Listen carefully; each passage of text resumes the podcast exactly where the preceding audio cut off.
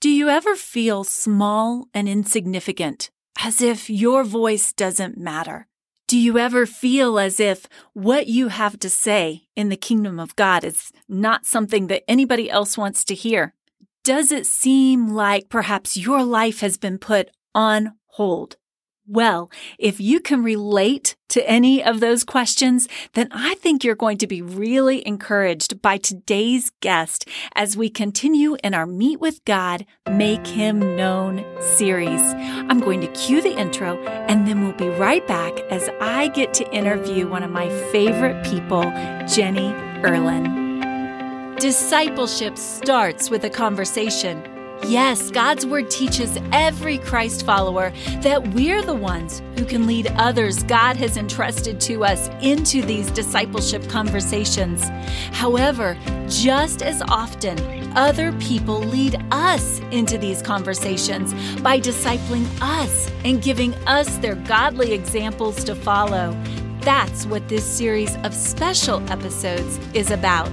Hi, my name is Tasha Williams. I'm the founder of the Family Disciple Me Ministry, and in these interview episodes, I get the privilege of talking with some amazing, godly people about how they personally meet with God and then make Him known through their lives. I believe we're all going to be encouraged, inspired, and challenged through this. So let's get this conversation started. Today, as we launch another episode of our Meet with God, Make Him Known series. I am delighted to have here in the studio with me a very special woman who is making a huge impact in so many lives.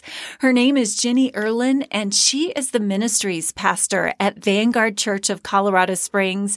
She shepherds so many people. She disciples so many women. She leads Bible studies. She directs ministries. She's been married to her husband for 31 years.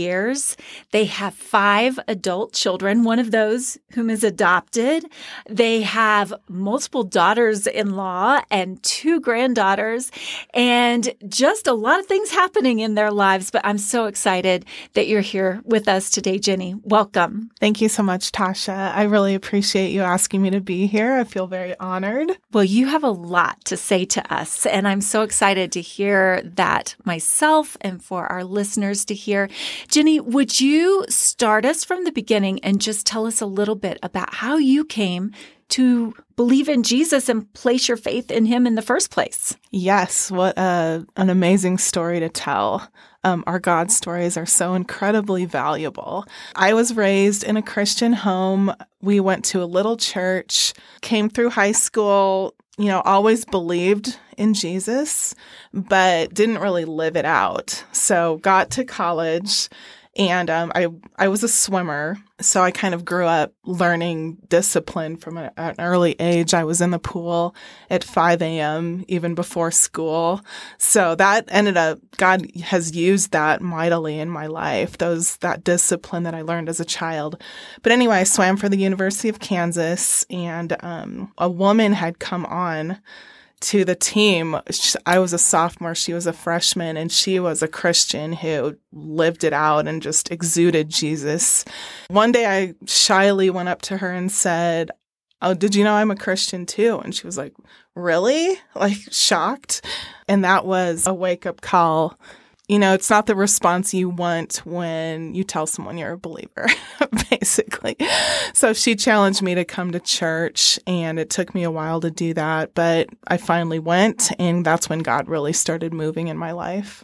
Amen. Mm-hmm. Along that timeline, when did you meet your husband? Um, we met my senior year. So after I had given my life to the Lord, I had been approached by someone at Campus Crusade who was with Athletes in Action who said, I want to start a Bible study on the swim team and I want you to be the liaison between Campus Crusade and the swim team. And I went to lunch with him that day and um, he shared with me the four spiritual laws. And it's kind of like you don't know what you don't know until you realize that you didn't know it. And I didn't realize why Jesus had to die. And it was this aha moment of, oh, I get it. Jesus had to die to be the bridge between a, a sinful, sinful man and a holy God. And I felt like that day that the scales just came off of my eyes. And I walked out different that day. So even though I had believed in Jesus as my savior for years, I felt like I don't know if that's when I got saved, but that's when God really started moving mightily in my life. And I met my husband about a few months later. I think that's an amazing example as we're talking about meet with God and make him known. Examples of ways to do that, that that campus crusade gentleman mm-hmm. explained those spiritual laws to you mm-hmm. and gave you the aha moment in your faith. So because he took devotion and discipleship so seriously, it made a huge impact in your life. It did. And he didn't do it thinking I didn't know. He came you know, speaking this, he said he approached it like, I just want to show you our methods or how we go about it. So I think that again shows how God works is that we don't know what we're saying to people sometimes. We don't understand the mighty ways that God are, is going to take our little our little offerings of obedience and our little offerings of words that we think are small and use those in someone's life in a in a mighty way. So he had no idea. Praise God. I know. That's amazing. Yes. Well, let's fast forward in the story because I want to ask you about how you got to where you are now. You there's so many pieces of your story yes. with being a mom of so many kids and and I know there's a lot to talk about there, but how did you get to the position now of being a ministry pastor? I love this story so much. It's it's not an easy story. It's a hard story, but it's a story that God has redeemed the ashes of my life to make them beautiful. And one thing I love about the Lord is he does he does that. He makes the ashes beautiful. We had struggles as a young couple financially. Four little kids I stayed home with, and my husband had had kind of one financial downturn after another. We m- ended up moving from our home in Omaha, Nebraska to Colorado Springs in 2003. We did that because he had he just he'd gotten laid off the year before, gotten another job and three months into it found out that they were getting bought out by another company and another layoff was pending for us.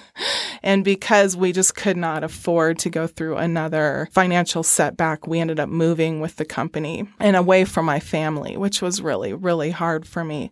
And we had been plugged in. We had moved from the church where I'd grown up to another church where God had elevated us my husband was a deacon and I was um, on the women's ministries team. I was the spiritual growth coordinator and leading Bible studies and speaking at retreats and that kind of thing. And just loved, loved, loved, loved our church, loved the people, loved the women. And so we got moved to Colorado Springs, which was really, really hard. And, you know, my friends in Omaha had said, oh, the minute you know, people meet you, they're going to hear wisdom come out of your mouth and all this. And so I expected to come in and jump back into um, um, some kind of role serving in our new church. And um, it just didn't happen. I felt the Lord telling me that He would give me a ministry at some point, but He wanted me to raise my kids first and just pour all my relational energy into them. I also had felt coming out of the church that some pride had come into my life. So I actually prayed that the Lord would make me invisible. I had no idea the extent of how that would be, but um, I felt like Him draw me into a new level of intimacy with Him. And also, He was preparing me at that time to um, adopt our son, which was coming and I needed to completely focus on my family at that time. So then how did you end up coming back into women's ministry? 17 years later, uh, the Lord sometimes takes us into periods of waiting. And I am, He did so much refining in my life during those many, many years. Yeah, millions of stories regarding that. But I knew and this is the thing about spending time with the Lord. He speaks identity into us. So as I um, spent time with him, it, again, those those seeds of discipline that I'd learned as a child, I went into my Christian walk that way um, knowing that I needed to spend time with the Lord and get into His Word. And I did that, and it started when the kids were little, just out of duty, knowing that that's what I was supposed to do. But over time, it grew into a place of me longing for that time. And God has created me personally with a great level of intimacy and he created me mainly to have that intimacy with him. And so I knew that. So during that time, I, I just pressed into my relationship with the Lord. And at one point, I just felt like I, was asking him, you know, is intimacy with you enough? Is it enough? Is this what you've called me to? Because I always felt like I had a very small voice. Um, my kids heard it. Um, my husband heard it. A few friends heard it, but for the most part, not a lot of people heard my voice. And, and you know, sometimes the people you love most don't listen to your voice all the time. So um, I just, you know, I, I just asked God a lot, you know, is this what you have for me? Because it, if so, it is enough. But what I learned in that is that he he kind of said to me, no, it's not enough because not only are you meant to seek me, but I also want you to speak me. And we all go through those times where we feel so small and we feel like we're insignificant and we feel like our voice is so small. In those times of intimacy with Him, he would speak to me what I was supposed to be obedient in. And he'll give you those divine appointments and times when he's calling you to speak. So, what year then did he bring you out of that 17 years of quietness, of mm-hmm. intimacy with him, and put you into a position that you were able to really begin on a high level start impacting other people. In those times of times with the Lord, I felt like Him telling me to write. So I did a lot of journaling. I and I, what formed out of those journals was essays, and and these essays became little stories from my life, and I wrote it for my children. Um, stories from my life that all had spiritual impact on me. So the most minute things, you know, that God had turned around for his good and for me to know him better. So I started composing these essays and what became of it was a book. The book, ironically, is is named "And the Piccolo Plays On," which is comes from um, a writing that Corrie ten Boom did, talking about a composer who, a famous composer, Sir Michael Costas, who had a very keen ear to the symphonies he would conduct.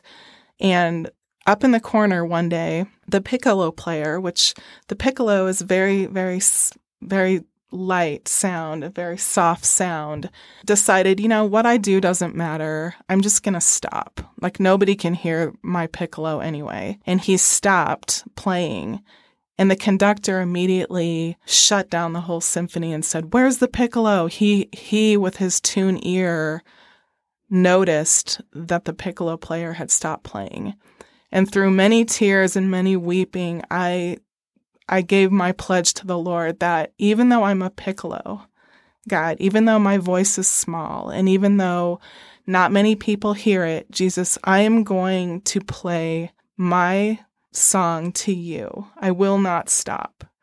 So that's the theme of my book is having a small voice, but yet even though it's small, God, I am going to speak when you want me to. I'm going to even though the enemy is telling me all the time that I don't matter and my voice is small, I'm still going to keep singing my sweet song to you, Lord, for your glory.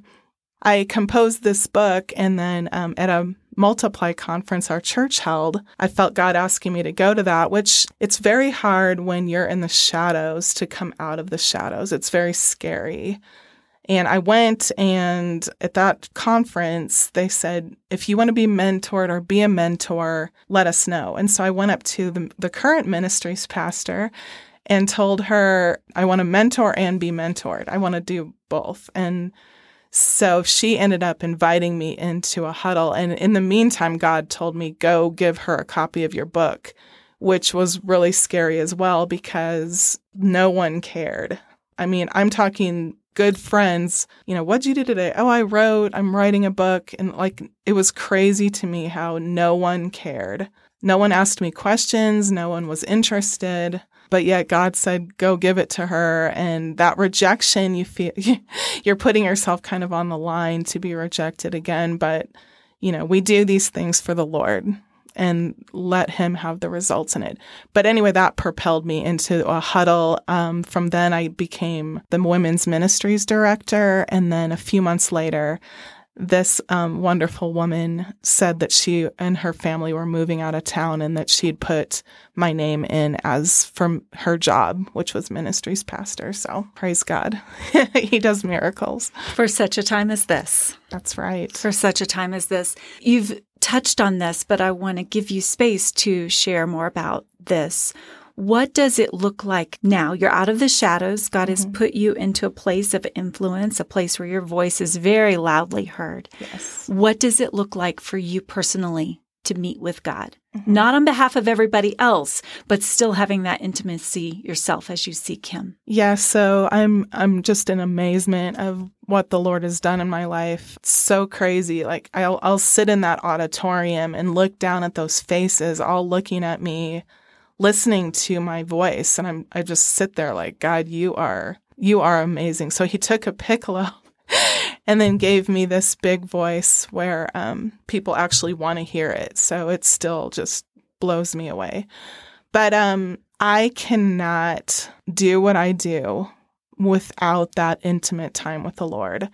So now I get paid to study the Word of God. Now I get paid to lead Bible studies and mentor women and lead over children's ministry and these amazing things that God has lifted me up to be able to do.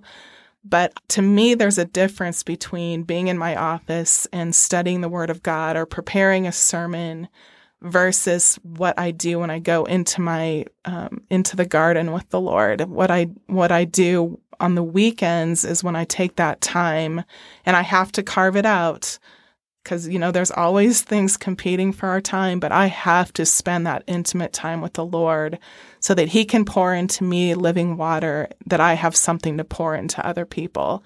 Because if i don't have that i'm just dry. I have nothing to give.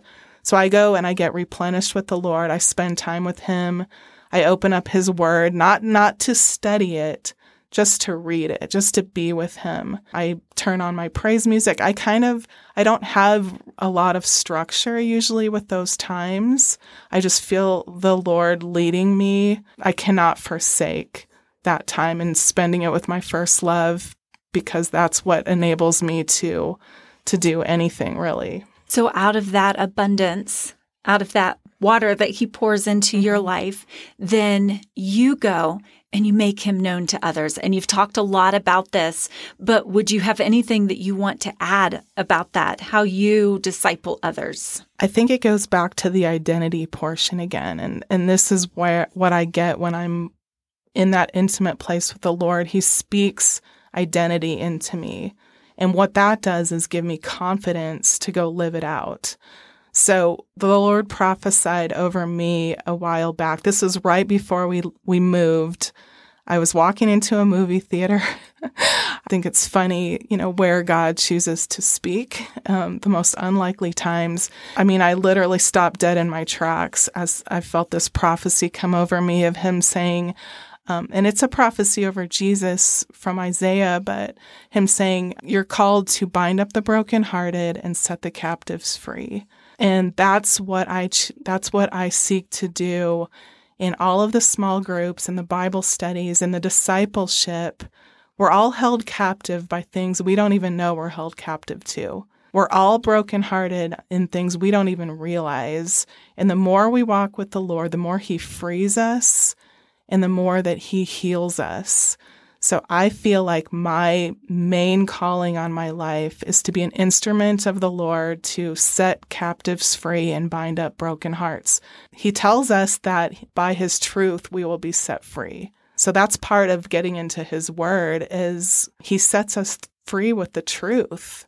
And some of us have believed lies from the enemy from the time we were little girls about who we are. And it's only by being with the Lord, it's only by being in His Word that we learn who He says we are. And that makes all the difference. Amen. And your ministry, as you make Him known, is making so much of a difference. I mm. see it in the lives of so many women in our church. It really is a beautiful thing. I just praise God that He has brought you to mm-hmm. Vanguard Church and raised you up for such a time as this. Jenny, thank you for joining us in this episode today. Thank you, Tasha. I love Vanguard Church. I believe in in what we're doing there. Um, I love the women of Vanguard. So, um, and God is moving. He is. He's so amazing, so beautiful, so worth all of the, the trouble, the the pain, the suffering we go through. Keep pressing in. He is he will blow your mind and greatly exceed your expectations. Amen. Friends, as you listen, I pray that you will be encouraged and inspired as you continue to walk with the Lord, as you continue to meet with him and make him known in your life, in your world, in your ministry. I'd like to close with the blessing. May the Lord bless you and keep you. May the Lord make his face shine upon you and be gracious to you. May he turn his countenance toward you. And friends, may you, may I, may we turn our countenances toward him. May we set our eyes on him. And as we do this, may he give all of us peace. Until next time, go with God. Be encouraged.